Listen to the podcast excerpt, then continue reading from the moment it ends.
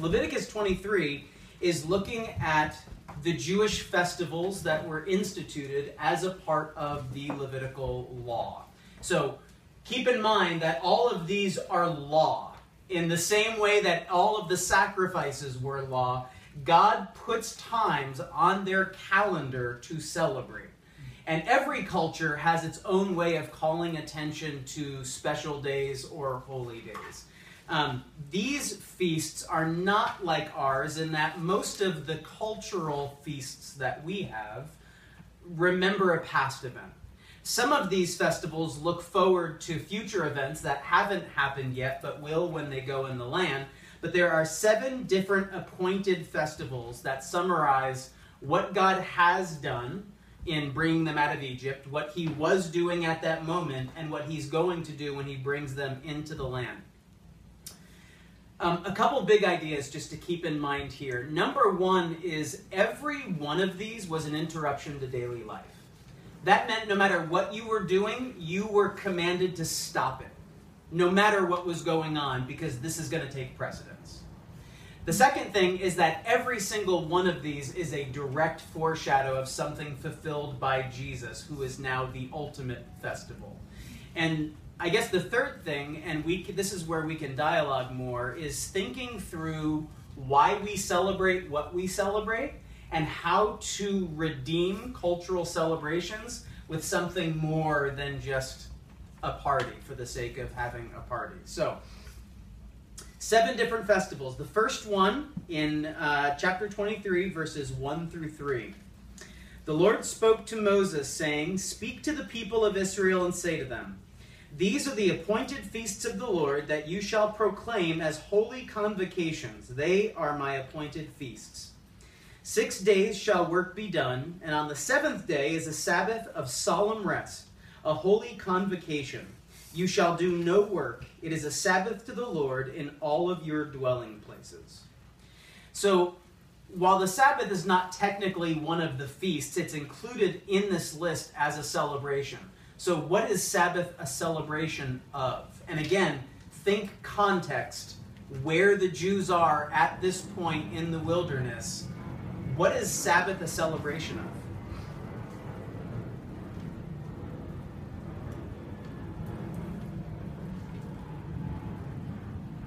God's presence and rest from the work they've done.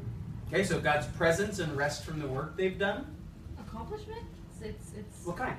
I mean, like all the work they did during the week.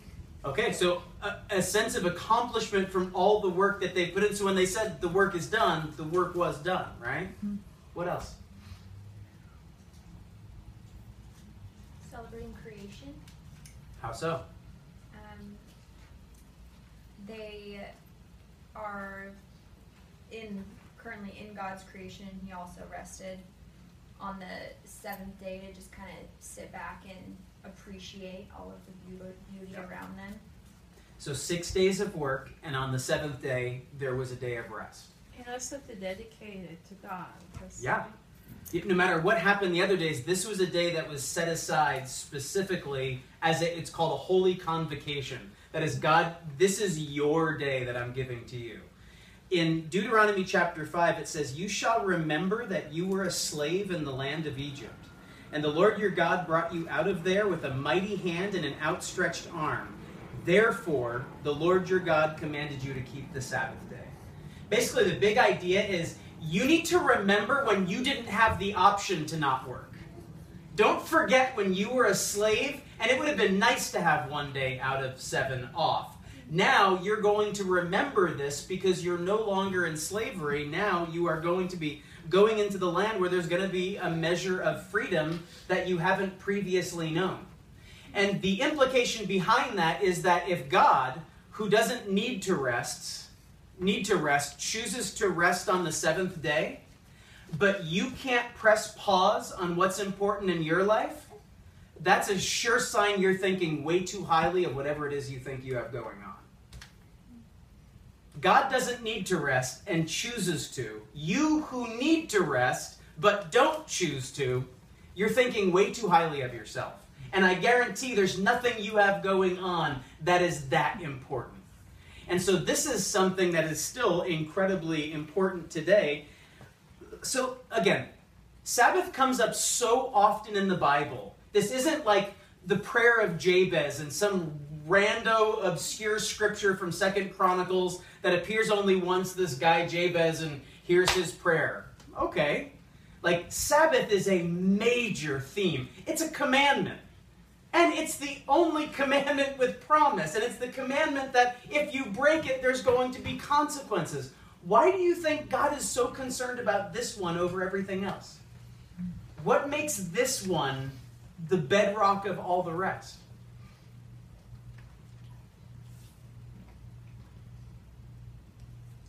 Maybe it proves your trust in the Lord. Okay? Proves your trust in the Lord. It also seems like it helps you for all the other commandments. Yeah. Yeah. It helps you perform all the other because then you're coming from them from a place of rest.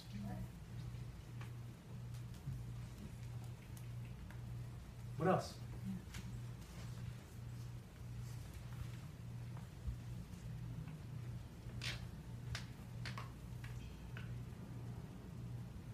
I tell you, we're gonna we're gonna get moving on. I, I could I could spend the whole night right here because this has been a dominant theme of what God has done in my life in the last decade as I have gotten older in tearing down all the things I thought I was staying up late working for, all the things that I thought if I could only just get this one more email out, if only I can finish up this one more lesson, if only I can just get this done, then I'll have rest. And as I looked back over a whole, there was a whole stretch of like two years where I would put the kids to bed, I'd put my wife to bed, and I'd get right back at it because after all, there's work to be done.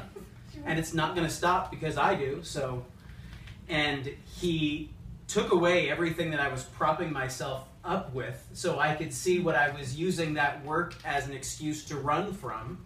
Um, and there was so much health that came out of that. This really is the bedrock of everything. And so I just want to suggest to you, especially here in Los Angeles, you have to move from thinking about work as project based to time based, which is really hard in a lot of the industries that make up Los Angeles. But if you are thinking of rest as something after this project, after this next shoot, after this next job, after this next callback, then you're never going to rest. You'll never find time to rest, and there will always be something else rather than choosing a set period where, regardless of what goes on, I am done for the day right now, and I am going to trust God with the consequences. And so that means I have gotten the phone call of, like, hey, I had asked you to do this by this time. Could you get that done? No, I couldn't. I'm so sorry. But I chose to rest instead. I will have it for you first thing on Monday, but I'm not going to be stopping what I'm doing right now to get that done. There's a greater dependency and trust that it displays on who God is, that if He says this is what's best for us, this is what's best for us. And there is a greater health and quality of life that just comes from that.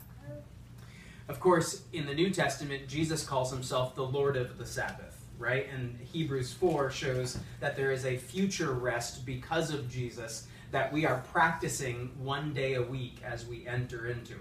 So that's the first celebration. The second one, in verse 4 through 8, is the Passover. If the first celebration, Sabbath, was celebrating rest, then the second feast celebrates redemption. These are the appointed feasts of the Lord, in verse 4, holy convocations which you shall proclaim at the time appointed to them. In the first month, on the fourteenth day of the month at twilight, is the Lord's Passover. And on the fifteenth day of the same month is the feast of unleavened bread to the Lord. For seven days you shall eat unleavened bread. So every year, the people were to celebrate the most important thing that God had done for them, which was free them from slavery and bring them out of Egypt. And they were to remember the Lord's Passover so that they every year would have a reminder that they weren't free people after being enslaved for centuries because of Moses' diplomatic strength or because of a political uprising or because God just ended up taking down the nation. They were free because of God directly intervening on their behalf. And then they were to celebrate this Passover feast. And it says that part of this is the Feast of Unleavened Bread, which is a reminder that they had to leave so quickly, there was no time to even bake food to bring with them. So they had to take the, the yeast that was unleavened with them. And as they, in when they were in Egypt, removed any leaven from their house, in later times, leaven became associated with what? Sin. Sin. So Paul will use that illustration in 1 Corinthians that, that remove all of the, the leaven of sin from your life. And so part of this celebration is an intentional removing of sin from their lives and remembering what God had done.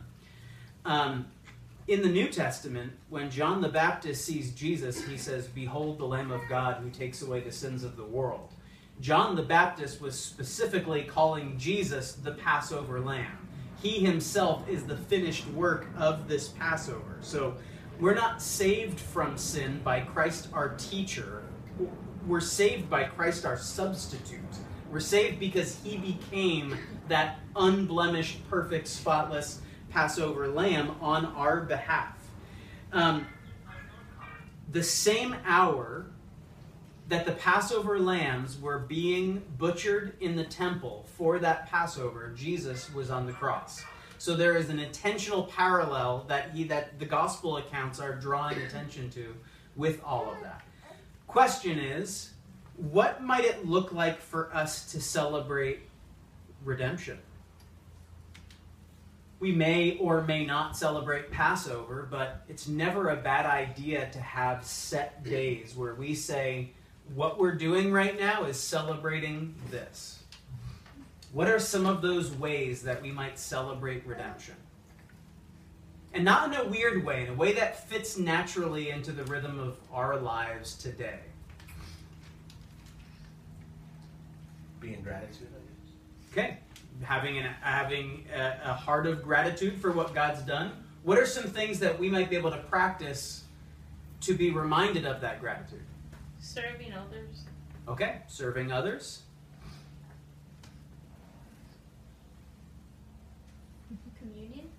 Communion. Yeah, there communion is one of those things where familiarity can breed contempt, but absence can also make the heart grow fonder. So there's a way to infuse new meaning in the communion celebration where that is a time that you are marking aside. How else? What do we currently have on the church calendar to remember redemption? Easter. Good Friday and Easter is a huge part of the church calendar. If there's any celebration worth going all out for, Mhm. that's the central one for the church, not Christmas, but Easter. The third feast in verse 9 through 11 is the feast of the firstfruits. The Lord spoke to Moses, saying, Speak to the people of Israel and tell them, When you come into the land I'm giving and reap its harvest, you shall bring the sheaf of the firstfruits of your harvest to the priest. He shall wave the sheaf before the Lord, so that you may be accepted. The first feast is celebrating rest. The second feast is celebrating um, redemption. The third feast is celebrating God's provision. That's the feast of the first fruits. This anticipated the time that God would bring his people into the land. And before they could enjoy that first harvest from the new land, they were to give God the first fruits of anything that they got. This was a way of remembering they were not the ones responsible for what they had to eat and live on and enjoy. God Himself was, so God gets the best. Um, and this was sacrificed in verse 13 along with a perfect male lamb. The, the idea of generosity is not specifically religious. The Jews didn't invent generosity. This is something that had been common in ancient cultures and sacrificing to their gods. But God tells his people that they are to celebrate everything that they have as coming from him, not just what that particular deity gave to that people, but as the giver of all of those things. And so instead of spending what they needed and then giving God the leftovers, their lives were to be intentionally backwards. You give God first, and then you spend what's left over. And just think about how difficult that is for a second, because we live in one of the most opulent cultures on planet Earth. Like, mm. America occupies 20% of the world's landmass, and we consume 80% of the world's resources. So, if there's ever been a people, a country, a nation that doesn't know when to say enough is enough, it's us. And so, our idea is well, I got a raise at work, that means I have more money to spend, and maybe more money to give. God flips that backwards and says the first thing you're doing before you're even asking what you get to keep for yourself is you're planning what are the first fruits here that I give to God. Because of the different forms our paychecks come in, you might have to be creative with what that looks like for you. It's not necessarily the same for everybody, but there's always an intentional decision that the first of what I get here is going to belong to the Lord. So my family lived in Mexico for many years, and we lived in a little little village called the Valle Las Palmas. And every year at Christmas Eve, all of our neighbors in this largely agrarian society would bring their first fruits to the celebration. But those first fruits were, you know, massive pieces of meat or watermelons or crops or things like that. To them, the notion of tithing money was not familiar. They had money, but it wasn't they didn't consider that their first fruits. They considered what they grew with their hands, their livelihood, that was their first fruits. And so they made an intentional decision to bring the choicest parts of the meat to the celebration for everybody else, which is the exact spirit of this. It's not the amount, it's not how you do it, it, it is the, the heart behind celebrating God's provision. So that's the feast of the first fruits. In 1 Corinthians 15, Jesus is called the first fruits from the dead. And so, because of his sacrifice, we are accepted by God in the same way that the Jews were accepted by celebrating this feast. That's what it says in verse 11 that you may be accepted before the Lord. So, Jesus becomes the promise of God's provision. He is the first fruit who has gone before, and he is the one who has been that offering for the Lord the question then is what is what what are some ways that might look like for us? How might we also celebrate god's provision? Let's just take tithing off the table. Let's have a more creative conversation than that. Because then we're to have to talk about percentages and then you have to find out that the old testament tithe was like 37% then you're not going to give anything and then you're going to never mind we're not even going down that path. Take take tithing out of it what are some ways to celebrate and truly, deeply recognize everything that I have at this moment is from God? I think sharing everything we have with people as if it's not ours, even though it's from God, but just keeping all of our stuff and things with open hands to give and share. Keeping all of our possession with open hands to share. Did anybody here grow up in like a plastic house where your parents like put sheet covers over everything and if someone got too close they freaked out? Yeah, my mother. Okay.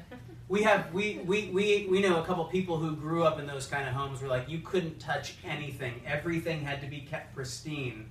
And my wife came from something like that, so she went to the opposite extreme. And we got married, she said, Here's the deal. We are never gonna buy furniture that's so expensive that if it gets ruined, we're gonna be really sorry about it. And that was just kind of the deal going into it. Like, that's what it's here for. And then when we have four kids, so everything gets trashed with four kids. And so mm. something breaks, it's like, all right, well, that's what it was here for to be sat on, to be jumped on, even, to be played on. Like, all right, God will provide something else too. What else? What are some other ways to celebrate provision? I guess how you choose to spend your time and prioritize that. So, for example, if you have two options, you know, maybe like going to a Bible study or something else, I do think that the way you choose to spend your time is an indication of how, you know, high God is on your list of priority. Yeah, what you give your energy to. We all have the same 24 hour period. So to say that God hasn't me hasn't given me enough time to be obedient to Him is to indict God in your own sinfulness, which makes it like doubly worse. what else? You can use your talents to serve someone. Yeah, you, using the gifts that God's given you for the benefit of others. Mm-hmm. Yeah, all of these are ways that we can intentionally remember I would not have this gift. I would not have this time. I would not have this, whatever it is, had it not been for the Lord who provided that opportunity. I wouldn't have the job I had if I didn't have the health to be able to do it. I wouldn't be able to earn this income if I had not been given a certain measure of intellectual capacity to be able to do that, physical capacity to be able to do that for those of you who are in the public sphere, emotional capacity to be able to care for others, whatever it might be, that's just a recognition that it all comes from God. Mm. So that's the third feast. The fourth feast is the Feast of Weeks in verse 15 and 16. This celebrates the giving of the law.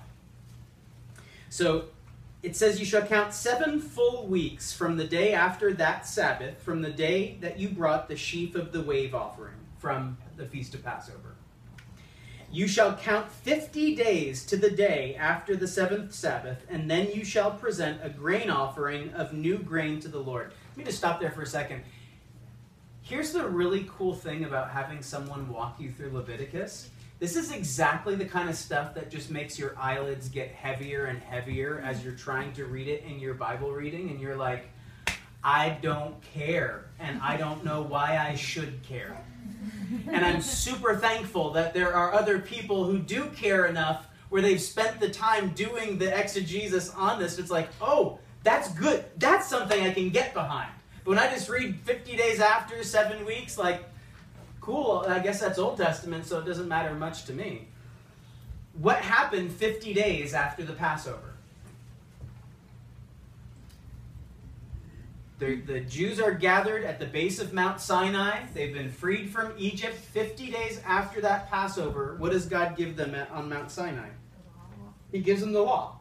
So this signaled the end of the previous feast. The previous feast celebrating redemption, this celebrating the giving of God's law. And this was the day that God revealed himself to the people and showed them how he intended to govern them. So 50 days after, he gives them the law. And he's telling them right now at this point every year after the Passover, you're to remember, you're to commemorate this giving of the law. There's something interesting too um, that I it's a it's a, a new term I heard uh, from another woman uh, we had both lost siblings fairly recently, and uh, she called it body memory. And she talks about every year in October when her kid brother died, it's like it comes back up all over again. It's like her body remembers that time of year and it comes back up. And it was incredibly helpful for me mm-hmm. because I lost my brother in October a couple years ago, and there's something about getting into fall that just is a funk now mm. and just thinking like, oh, your body remembers this. So think about God using that as a framework of remember what happened this time last year? Like there's something important to recognizing annually something major that happened in your life. And so he's calling their attention. Remember when I didn't leave you hanging on how life was supposed to look in this new land? And consider after that long in slavery, they had no clue how to govern themselves. They were slaves under masters for so long. What does it even mean to follow God? Like, we know these old prayers that were passed down, we know these old stories, but we've been in slavery for four generations. So that was my great, great, great, great, great grandpappy who told me those stories. I haven't seen God since then. This people are completely bereft of any direction, and then God steps in and says, I will tell you exactly how you're to govern your life. It's a big deal, right? Now, in the New Testament, the Feast of Weeks is called the Feast of Pentecost. And Pentecost means 50. And so 50 days after the first Passover celebration, the Jews are gathered together in the upper room and they are there celebrating the Feast of Weeks. And so they're there celebrating the law. So this is after the death and resurrection of Jesus. God's people are gathered remembering the law that was given. If ever there was a time for God to give a new covenant law, like the new law that would govern their lives, that would have been the time. But instead, what does God send? Spirit. His Spirit. So there's a whole new meaning of that celebration in the New Testament where it's no longer a celebration of the law, it's now a celebration of the Spirit that's the fulfillment of that law. The law that was pointing them forward to a future fulfillment has now met its fulfillment in Jesus, and the Spirit, as the seal of that salvation, now indwells all of those early disciples. That's a pretty powerful festival to remember. Not only did God give our people the law to govern it, when we were lost, the man that we had put all of our chips on is dead now. What do we do next? That's why they're gathered together in the upper room. They have no clue what they're supposed to do after Jesus is gone. All they know is that now he's no longer here. He said it would be better for them if he wasn't here, but it sure doesn't feel like that.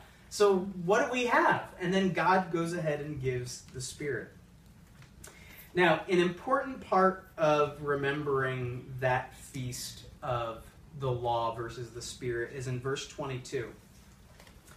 And it says, And when you reap the harvest of your land, you shall, this is, this is the same Feast of Weeks, you shall not reap your field right up to its edge, nor shall you gather the gleanings after your harvest. You shall leave them for the poor and for the sojourner. I am the Lord your God. So he's reminding them that holiness and social responsibility aren't at odds with each other.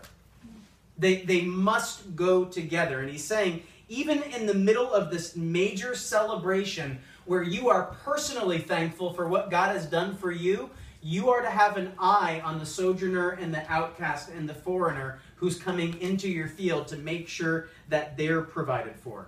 You can't offer God your gifts on the altar while neglecting your brother. It's an inappropriate way to show thankfulness to God while remaining indifferent to everybody else around us. So, even that he builds into this celebration. Basically, saying, as you celebrate all that I've given you, leave an extra seat at that table. Like, don't be so hung up on who's here and who's not. There's always room for more. So, that's the fourth feast celebrating rest celebrating redemption, celebrating provision, celebrating the law, and then later celebrating the Spirit. The fifth feast is the Feast of Trumpets in verse 23 and 25. The Lord spoke to Moses, saying, Speak to the people of Israel, saying, In the seventh month, on the first day, you shall observe a day of solemn rest, a memorial proclaimed with blast of trumpets, a holy convocation. You shall do no ordinary work, and you shall present a food offering to the Lord.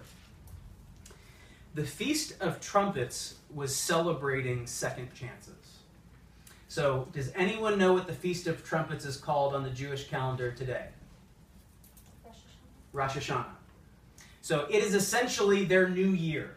It, it's, it's a way of marking um, a day of new beginnings a day where God's mercy is new. And for this new year, God is going to come to us in a fresh way. So it's similar to our New Year's celebration without the drunkenness, pretty much. But that is a day on their calendar remembering everything that God had done. Had God had done.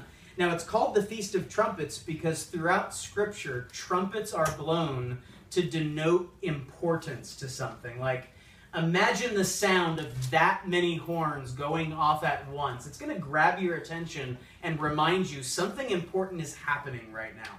All throughout Scripture, we see trumpets blown at times like this.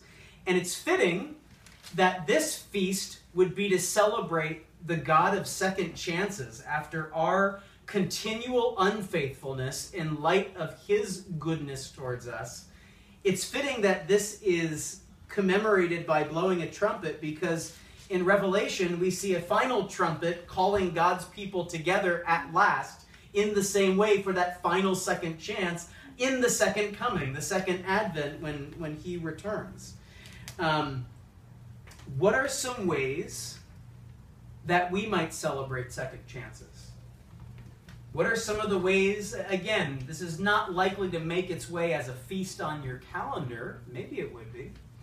But what are some ways we can. Let me ask a different question, we'll get to that.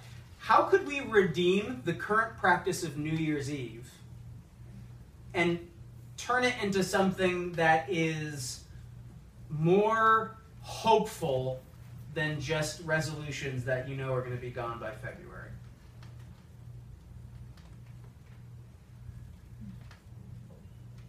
Prayer.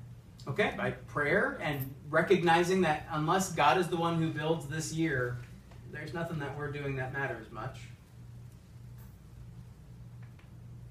Just look, maybe looking back at the previous year and seeing what, remembering what God has done. Yeah. So looking back over that last year, remembering what God has done. And maybe it's just looking back over that last year and recounting all the loss and all the grief and all of the dashed hopes and bringing that before the Lord and saying, This sucks right now, but you know this. And it hurts, and that's okay because you're still the God over this. So giving Him the grief as well as the joy. What else?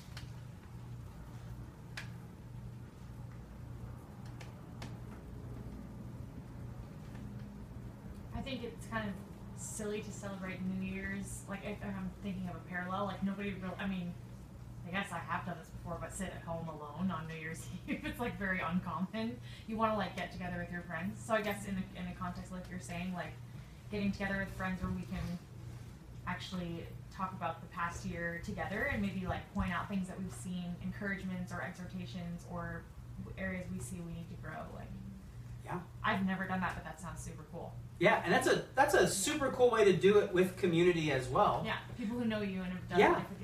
Yeah, so we would do this uh, for the first couple years of our church plant when it was, you know, all of 20 people or whatever. We would have New Year's at our place, and we would have everybody who, who wanted to come over, and we would take the first part of the night and we would remember all the good from that year, and we would talk about all of the good. Then we would talk about all of the bad and all of the things that we wish we could take back or hadn't happened, all of those. And then we spent some time in prayer and brought it before the Lord. And then we had, uh, at that point, we had a bartender in the church who would teach us how to mix all these fun drinks. And so, like, we'd mix drinks, and then we watched the ball drop. And it was like, it's, it was a great celebration. It was a wonderful time together, being with God's people, remembering all the good and the bad, and then giving that up to Him, and then just simply enjoying each other's company and having that with, without like this heavy burden of making it more spiritual than we thought it should be. Like, we're just going to enjoy God and each other tonight. So that is celebrating second chances. I got one, but it seems like it would be kind of, I mean, Try it. to be saved or to be baptized. I mean, those are definitely second chances. Absolutely. Mm. Now, that's a cool idea if you have an opportunity as a new believer to baptize someone on New Year's Eve. Like, That is, that's a pretty cool commemoration of new life right there. That might make you doubly holy. I'm not sure. that's, br- that's a great idea. Oh, man. And then cocktails. Yes. Yeah. That's so good. I love that. That's so good. All right. That's the fifth festival. The sixth is the Day of Atonement. And the Day of Atonement is spelled out in greater detail in chapter 16. So, for those of you who are caught up, you remember chapter 16. The whole chapter is about this one festival. This is the, the truncated version. In verse 26, the Lord spoke to Moses, saying, Now on the tenth day of the seventh month is the Day of Atonement. It shall be for you a time of holy convocation, and you shall afflict yourselves, and present a food offering to the Lord. And you shall not do any work on that very day, for it is a day of atonement, to make atonement for you before the Lord your God. Whoever is not afflicted on that very day shall be cut off from his people. Now, this is important because in between the Feast of Second Chances and then the Feast of Booths, which is the last one, which celebrates joy, there is this intentionally somber festival. There are rhythms that God builds into the life of his people of both fasting and feasting. And there ought not to be an overemphasis of one or the other. We don't overemphasize feasting because, after all, we're in Christ, so everything's permissible and it's just party all the time. Nor do we overemphasize fasting, thinking that greater asceticism is going to lead to greater godliness. They're both right and good and appropriate in different seasons. The Day of Atonement, celebrating forgiveness, is intentionally a time where it says to afflict themselves. Now, it looks different for us because now Jesus, who was stricken, smitten by God, and afflicted on our behalf, has wrapped that up and taken that from us. But through this day in the Old Testament, uh, this was a whole day of unique rituals where visually the people would see what it looked like for their sin to be removed. So, after taking that time of rest and prayer, they would have these goats that the priest would bring into them, and there would be these two goats, and they would cast lots for the goats. The fate of one of the goat was to be the scapegoat, and so they would lay their hands on the goat's horn and symbolically transfer the sin of the people onto this goat, and they would kill that goat. The other goat they would release into the wilderness, never to return again both of which are a perfect fulfillment of Christ, both Christ in the wilderness in Matthew 4, and then Christ as the ultimate sacrifice. Um, the cool thing about this is, without possibly being aware of it, the Israelites acted out every year the life and death of Christ, who would take the sin of the entire world on himself who would be afflicted on their behalf, who would be the perfect offering to the Lord, who would be the fulfillment of all of those things, so that they could celebrate forgiveness. And it's probably somewhat impossible for us to consider how different it must have been coming out of the Old Testament sacrificial system to appreciate the finished work of Jesus. Because your immediate thought is, there's got to be something more I have to do. Like, shouldn't this be bloodier? Shouldn't this require more from me? Shouldn't this require me afflicting myself? Should, shouldn't I feel bad enough for my sin? Shouldn't there be something I have to do to make this offering? And of course, the answer is no, there's nothing you can do, which is what makes this one of the more difficult festivals to celebrate because there's nothing that you're really doing to celebrate it at all. It's what Jesus has already done on your behalf being gifted to you so that we can celebrate that forgiveness. Um, Not going to go down that rabbit trail. The seventh festival, you're welcome. the, the Feast of Booths in verse 39. On the fifteenth day of the seventh month, when you have gathered in the produce of the land, you shall celebrate the feast of the Lord seven days. On the first day shall be solemn rest, and on the eighth day shall be solemn rest. And you shall take on the first day the fruit of the trees, the branches of palm trees, the boughs of leafy trees, and willows on the brook, and you shall rejoice before the Lord your God seven days. You shall celebrate it as a feast to the Lord for seven days in the year. So, the festival or feast of Sabbath is celebrating what? rest. Celebrating the Passover is celebrating Redemption. redemption. The festival of first fruits is celebrating God's provision. The Feast of Trumpets is celebrating second chances. The Day of Atonement celebrates, and this very last one, the Feast of Booths, is to celebrate joy. So, when, seriously, ain't no party like an Old Testament party. Because Old Testament parties don't stop. God says, we're going to throw a party, and this party is going to be so epic, you're going to need a day of rest on the front end before we even begin. And then you're going to need a day of rest on the back end to recuperate before you go your way. So God says, I'll tell you what, why don't you make it an even seven and block out the whole week? and this is going to be celebrating joy. Now, why do you think God calls attention to this particular people having a festival where all they did was celebrate God's goodness and provision? Why them? They've never been able to do that before. They, ever. they'd never ever been able to do that. Think of how much hardship this people has endured. Surely a party of that magnitude seems wasteful. Mm-hmm. Like, there's other things we should be do- This isn't holy. There's other things we need to be doing. And God says, because of everything that you've been through, because of the years of slavery, because of being ripped out of your land and sent into a new one, because of the wandering and the all, all of that, God says there's going to be time just to celebrate all of the joy and the goodness.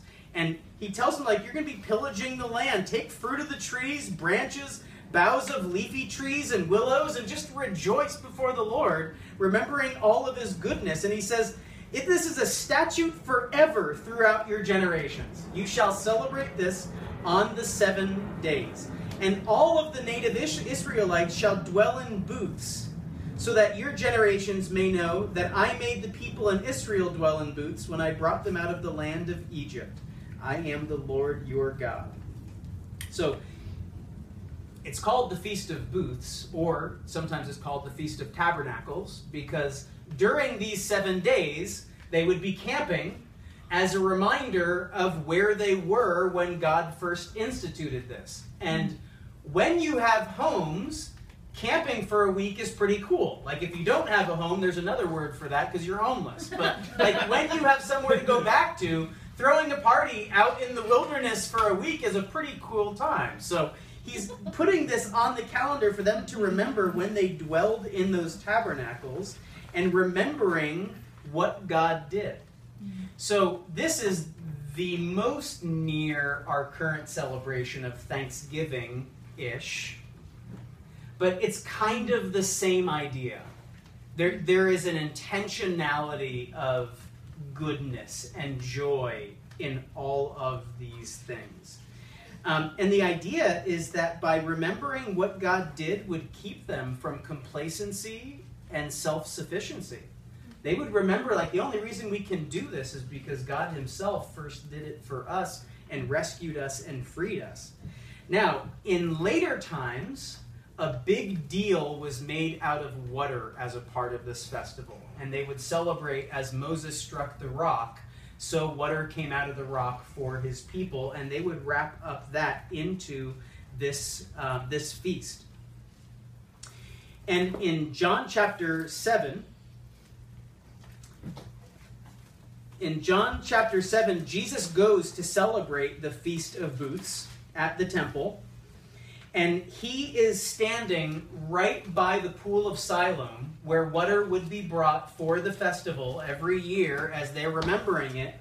And on the last day of the Feast of Booths, the great day, Jesus stood up and cried out, If anyone thirsts, let him come to me and drink. Whoever believes in me, as the scripture has said, out of his heart will flow rivers of living water. So he is intentionally using this feast of joy to point to himself. And he's saying, You're remembering all the good that God gave you. I'm the living water. I'm the eternal joy. I am the one that this whole festival was looking forward to. And so, even in that, Jesus becomes the fulfillment of that festival. And that's the last that's the last festival is celebrating joy. Um, now, if you're super spiritual, you'd be one of those people who say, well, we should be celebrating these things every day. Okay, yes, we should. I get it. You make your argument and keep it. That's fine. You be holier than everybody else. However, I will say this. Yes, it is true every day, but we're also human beings with finite minds and limitations, and we don't live like it every day. So, one of the consistent themes of the New Testament is not new teaching, but the word remember. Like, read the book of Titus with that word in mind. You'll see it come up over and over. I want to remind you, brothers, these aren't new things. These are things I know you know, and you know that I know, but let's remind each other of them. So, I just want to remind you of these things. Yes, they're true all the time, but I would still make a case that it is worthwhile to have set times on our calendar which is largely what the liturgical church year sought to accomplish by having times of you know uh, Pentecost and Palm Sunday and Easter and Advent and all of the different seasons in the life of the church, those are things that matter. And, and there is a flow to the liturgical calendar um, that every year rehearses the gospel story with the birth of Christ and then ending with the death of Christ and the sending of the apostles on mission. And it, it, just every year you're using the church calendar to tell that story every year, every year. There's incredible value in taking time to at least recognize why this was put on the church calendar so that we don't forget these things. We're remembering joy, we're remembering provision, we're remembering goodness, remembering forgiveness, remembering redemption, remembering to rest, all of those things built into their civic life. So, as you go on in the rest of Leviticus, chapter 23 kind of stands alone as. Um, tonally, chapter 23 is different from anything that came before because, with the specificity of the, the instruction, up until chapter 23, that's been reserved for like top shelf, God forgiving sins. You have to kill innocent animals that look just like this, take the blood, apply it just like this, dip this in that, wave like. He's giving very specific instructions to show his people when you approach me, this is how you approach me. The total shift is now he uses that same kind of intentional, particular language for these festivals to celebrate. And he's like, I want you to take celebrating what I've done as seriously as anything else. And there will be times of afflicting yourself, such as the Day of Atonement. And there will be festivals for a seven day party. Take them seriously. These, these are things I'm giving to you for your good when you go into the land. And of course, the Jews did that until the time of Jesus. So.